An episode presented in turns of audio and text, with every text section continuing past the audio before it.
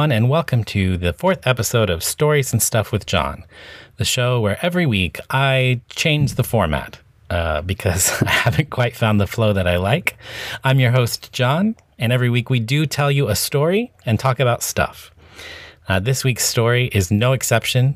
It is a story, and actually, it's a story that's really significant to my life. It's something really kind of eerie that happened to me when I was 20 years old, and I'm curious what you think about it. But before we get to that story, this last week, uh, Spotify Wrapped came out. I'm a big music guy. I love music by way of illustration. I listened to, according to Spotify, 103 genres this year and 1,262 different artists. Um, some more than others, obviously. I didn't take the time to listen to them all in exact equal amount of time. But I think one thing that illustrates is that in the era of streaming, it is harder and harder to absorb new music. You used to have to pay for it, and then you felt responsible to it to really listen to it and listen to it until you got it or knew that you didn't like it. But now there's like a thousand new albums coming out every week. Maverick City Music alone put out four albums um, a week this year, and it's just so hard to really absorb any of it. So, I was thinking back of what's the music that really got under my skin this year, and there's a few that jumped out at me. I just wanted to share with you guys, and then later I'd love to hear uh, hear what was the music of your year. Um, one of the standouts for me is Natalie Bergman's Mercy album. If you haven't heard this album, get on it now. You will either really, really like it or really, really not like it. I don't think there's middle ground on this record. It's very, very unique. It's got this throwback 50s, 60s, and 70s sound that still feels modern. It's somewhat doo woppy in places. And sometimes she sings in a high falsetto that my wife can't stand, but I love. Um, and other times she sings in her normal register, and that tends to be less controversial. but it's songs that came out of a silent retreat that Natalie went on at a monastery um, after the death of her father in a car accident. And it's a really unique album. And uh, if you want to start with a with a sample track, I recommend "Shine Your Light on Me." Uh, that's a good one. Something else that stuck out, I probably listened to the song uh, Psalm 116 by Mercy House and Andrew Peterson, the acoustic version. Probably listened to that dozens of times this year as I went on morning walks. Find it really peaceful, really beautiful song. Really liked the Need to Breathe album, Into the Mystery. I don't think it's their best album, but there are a few things about it that really, really stand out. The first song, the last song, the duet with Jon Foreman, and their concert was just incredible. And uh, also the Gray Havens' new album, Blue Flower. Uh, it's an album about longing, longing for your true home. And yeah, it's just really stirring to me this year. Um, the song Endless Summer is one that sticks out. Yeah, and I would love to hear some of yours. So uh, at the end of the show, after our story and our special guest, we I'll, I'll t- tell you the uh, exact question and the email address, and you can write in, and hopefully we'll read some of that feedback next week. But as it is, on with the story. I turned 20 in Northern California. I was there as what was called a summer missionary, a college student sent to a region of the country to serve and work for 10 weeks to spread the good news. An interesting challenge for me because I wasn't sure what I believed anymore. I'd been raised in a Christian family, my father a pastor for half my life, and I'd prayed a prayer and I'd been baptized at age seven. But my life at college was challenging that, not intellectually, but emotionally. What I'd been promised and what I'd actually experienced seemed miles apart, and I wasn't sure I could go on. I wasn't sure I wanted to. A couple of months before going to California, I'd had an experience that put my feet back on somewhat solid ground, but still my faith felt shaky, new, uncertain. And there I was to serve, to supposedly give answers. I spent the summer living in a trailer at a campground on a lake at the base of Mount Shasta, a 14,000 foot mountain standing on its own an hour north of Redding. Mount Shasta has an interesting spiritual history, drawing many cults and occultists to the surrounding communities throughout its history. The most common tales center around a race of elf like beings called Lemurians, who supposedly live in tunnels inside the mountain, communicating with crystals, possessing spiritual power. Run ins with them have been reported over the past hundred years, and thousands of spiritualists and New Age practitioners visit or live in the area. While living there, the mountain was described to me as one of the seven New Age wonders of the world. Not sure what the other six are, they didn't say. One night in my trailer, I was awakened by strange rhythmic drum beats of some mystical ceremony happening nearby. It was nothing peaceful. And this was the environment I tried to rebuild my shaky faith in. One day, I was doing some work with the campground's handyman, an older, hippie sort, who was friendly to everyone and good with his hands. In my memory, he wore blue jean overalls without a shirt underneath and had his hair tied back in a long ponytail. He was one of those guys that exuded a calm and understated confidence, as if he knew the secrets of life, was at peace with everyone and everything, but also just existed a little bit above everyone and everything. He engaged with people, but acted as if he didn't need them. He was the kind of guy you really wanted to like you. And he was also the kind of guy who really seemed to like everyone. I was trying to talk to him about my own faith. He seemed to love these kinds of discussions. Did you know, he said to me suddenly, that actually the Bible used to be filled with references to reincarnation? Really? I said skeptically, though my heart began to race a little. It's true. It used to teach reincarnation until many centuries ago a council of monks met to remove all the references to reincarnation from the Bible. Your Bible has been changed.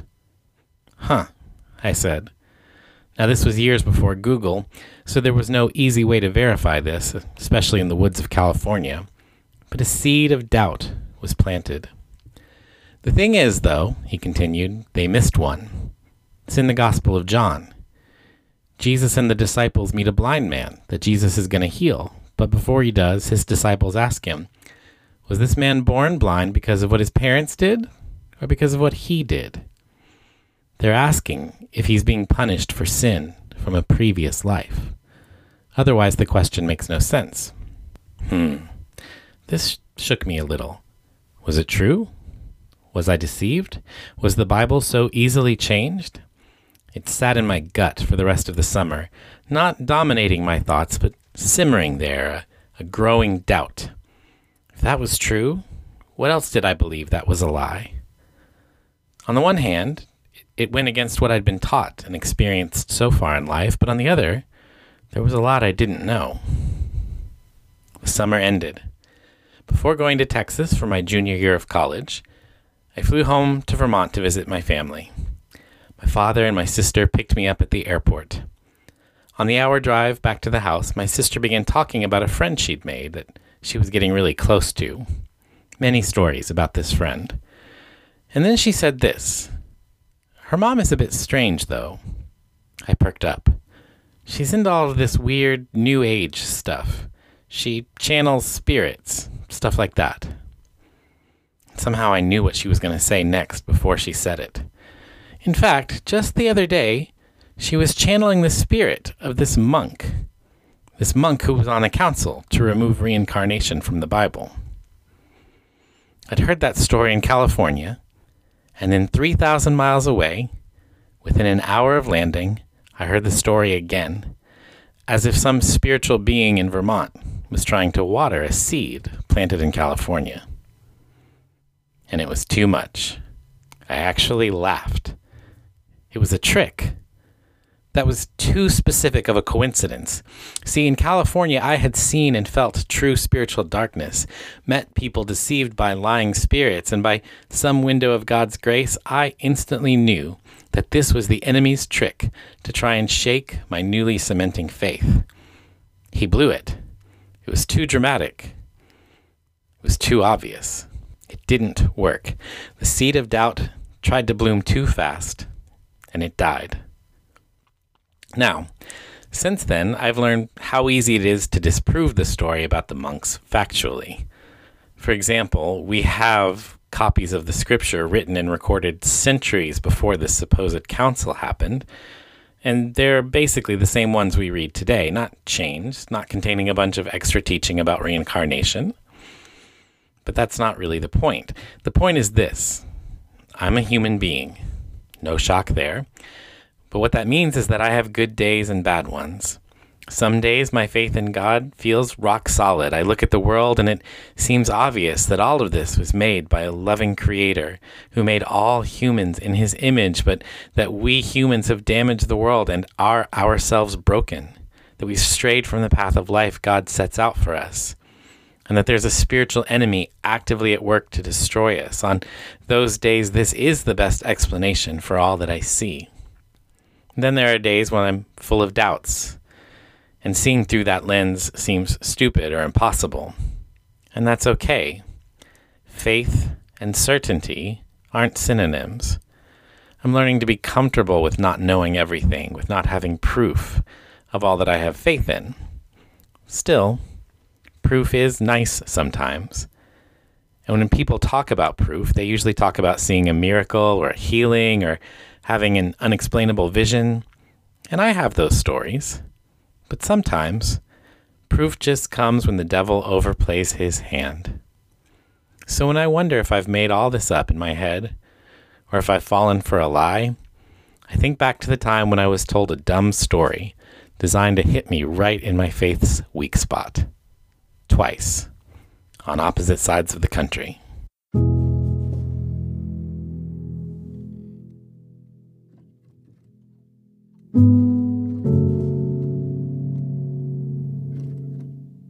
It's time for feedback. Uh, last week, I told some stories about some rather intense college professors that I had, and I asked you guys if you'd had any experience with any teachers or professors who came across as a little bit crazy. Uh, you wrote in, and we only got one bit of feedback this week. Marcus writes about a criminal law professor that he had who was very, very soft spoken. He would speak in kind of a low voice until he said a word like kill or stab which we would do in a very dramatic fashion. I bet that kept everyone awake at the right times. Uh, so thanks for that feedback, Marcus. In addition to that, um, just like last week, we have a live guest here today to give some feedback of his own. So, here with me in the studio is Adam. Say hi. Hello. And Adam, right now, um, is a teacher himself. Um, not one of the crazy ones, I don't think, but kind of where he's teaching and what he's doing is a bit interesting. So, why don't you tell us a little bit about that? So I don't know if I would call me a not crazy teacher, but that's up to you. Uh, I teach in a, a, little island country called Mauritius. Uh, if you've never heard of it, uh, you're in good company. I had never heard of it for a while either, but it's a little island country off the coast of Madagascar, and I teach in a small school called Lighthouse. Uh, what do you teach? Uh, I'm not a teacher in the traditional sense per se. I uh, I run what's called a families advocacy program, um, just helping uh, provide extra support to uh, families uh, that need it in kind of a holistic way. Is the shortest way I can think to describe it. So, you know, living in a foreign country has a lot of benefits and also setbacks. So, just on a purely shallow level, if you were to bring one thing from your home country to Mauritius and then one thing from Mauritius here, like a business or a restaurant or something, what would you bring? So, the country where I live, um, the public transportation is really bad. It's just, it's kind of awful. So, I think if there's one thing I would bring there, it'd probably be like Uber or something, uh, would be incredibly helpful. Um, and then one thing that I would bring here, um, I mean, it's kind of silly, but if I could just pack up the beaches and the mountains, it's a very pretty country. So, uh, if I could just pack up the beaches and the mountains and just dump them all in the middle of the Piney Woods region of Texas, that'd be pretty awesome for me. I'd go. That sounds amazing. Yeah. Okay, you said that um, you had a kind of intense substitute teacher, a recurring substitute when you were growing up. Tell us a little bit about her. Yeah, so um, I think a lot of uh, ISDs around uh, Texas and stuff like that have, um, you know, sort of a, a, stock of substitute teachers that they call on whenever they need. So this was a lady that we saw, me and my friends, uh, when we were when we were freshmen and kind of saw throughout our time in high school. And by the time we were all seniors, we'd kind of gotten to know this lady, uh, and her name was Miss Gaboda. Um, I'm changing her name, obviously, for for her own sake, because she is a real person out there somewhere. But um, I'll never forget that name because she spoke entirely in the third person. And I think most of the times when you think about like a teacher speaking in the, in the third person, you think about like a kindergarten teacher who's like, Miss Jones is so happy. Miss Jones is so proud of you. No, this was like a fully grown uh, Jamaican woman, actually, who um, taught seniors in high school. And she was very intense and very strict. And she'd come in and she'd be like, all right, students, please sit down. Miss Gaboda will begin now. And so we'd sit down. But the, the interesting thing about her is that I mentioned she's very strict. And so the smallest thing would kind of set her off. But we all have, especially myself being in the teaching profession, we all have our go to triggers when we're not doing well and we respond kind of out of frustration. Like some people might raise their voice, some people might, you know, roll their eyes, or there's different ticks. Miss Gaboda's thing was that she would launch into this like really incredibly long um, like soliloquy about respect. And she would just start talking. And when I say long, I mean like 45 minutes. So Oh, by the time we were seniors in high school, we had figured out that if you get Miss Gaboda mad enough, she'll launch into one of these monologues and then no class that day because all you have to do is sit down in your seat and listen to this Jamaican woman who refers to herself in the third person talk about respect. And she would she would say all these crazy things while we were uh, listening. I remember one time she would just mention this it kind of in passing. She she was like, you know, you students, you think that you can intimidate Miss Gaboda, but you cannot intimidate Miss Gaboda. Miss Gaboda lives in a house with four large men. And I rem- and she just kept going. and I remember I was kind of like, wait a minute, what? like, can we go back to that? Because like, uh, like context is key here. Like that could be either completely benign or something kind of weird and creepy. but she just kept going. She would do stuff like that. And I remember one of my favorite things is uh, I was in a class one time and she, she straight up like her big point in the respect uh, monologue was that she got to this big crescendo and she said, R E S P E C T, find out what it means to Miss Gaboda. I just thought, I just thought that was that was beautiful. That was just, you can't make that out. I think that actually improves the lyrics. I think Aretha missed an opportunity there. yeah, yeah. Uh, imagine if Aretha Franklin had said, "Find out what it means to Aretha," instead of me. well, that's that's amazing. Do you have any idea where she is today? I don't. I I wish her well and hope she is doing uh, a profession maybe that causes her a little bit less stress. Last I heard, unfortunately, she had been let go because uh, the quote that I had heard was that she told a student, and I quote, "You are a bad student and you are going to hell." So Yikes. yeah. So if again, some of us, you know, we all have our triggers. Maybe don't jump into substitute teaching if your trigger is telling students that they're going to hell. I mean, I'm sure everyone who's taught has thought that at least one time or another. oh, I think it on the regs. No, that's not true. That's not true. awesome. Well, thanks for telling that story and thanks for being with us today, Thanks Adam. Thanks for having me. You should know that Adam is actually also a writer. He's a super talented guy. He's currently working on a murder mystery that's set in Mauritius. I suggested the title Mur- uh, Murder Most Mauritian. Um, we'll see if he goes with that or not. But if you want to check out some of his work, and you should, uh, go to his website. That's adamkamberg.com. Adam, K A M B E R G dot, which is like the period key in the bottom right part of your keyboard. I think you know it. Dot com, C O M. Um, you should visit it and sign up for his newsletter. Uh, I promise it won't be a bunch of spam, pretty sure. And he will send out from time to time updates on how the writing is going. He will occasionally send you a free short story or some other writing. So sign up today.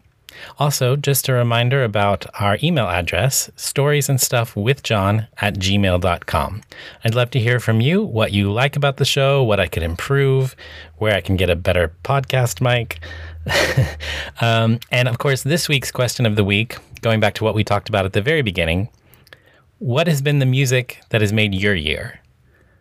Not necessarily what you listen to the most, but the music that really got in there. I'd love to hear some of what you've been listening to, and we'll read some of those on the podcast next week. And next week is our last episode of this year. Can't believe 2021 is already gone, but it's going to be our Christmas special where you get to hear me rant about my least favorite Christmas song of all time. You won't want to miss that. Thanks for taking the time to listen, and have a great week.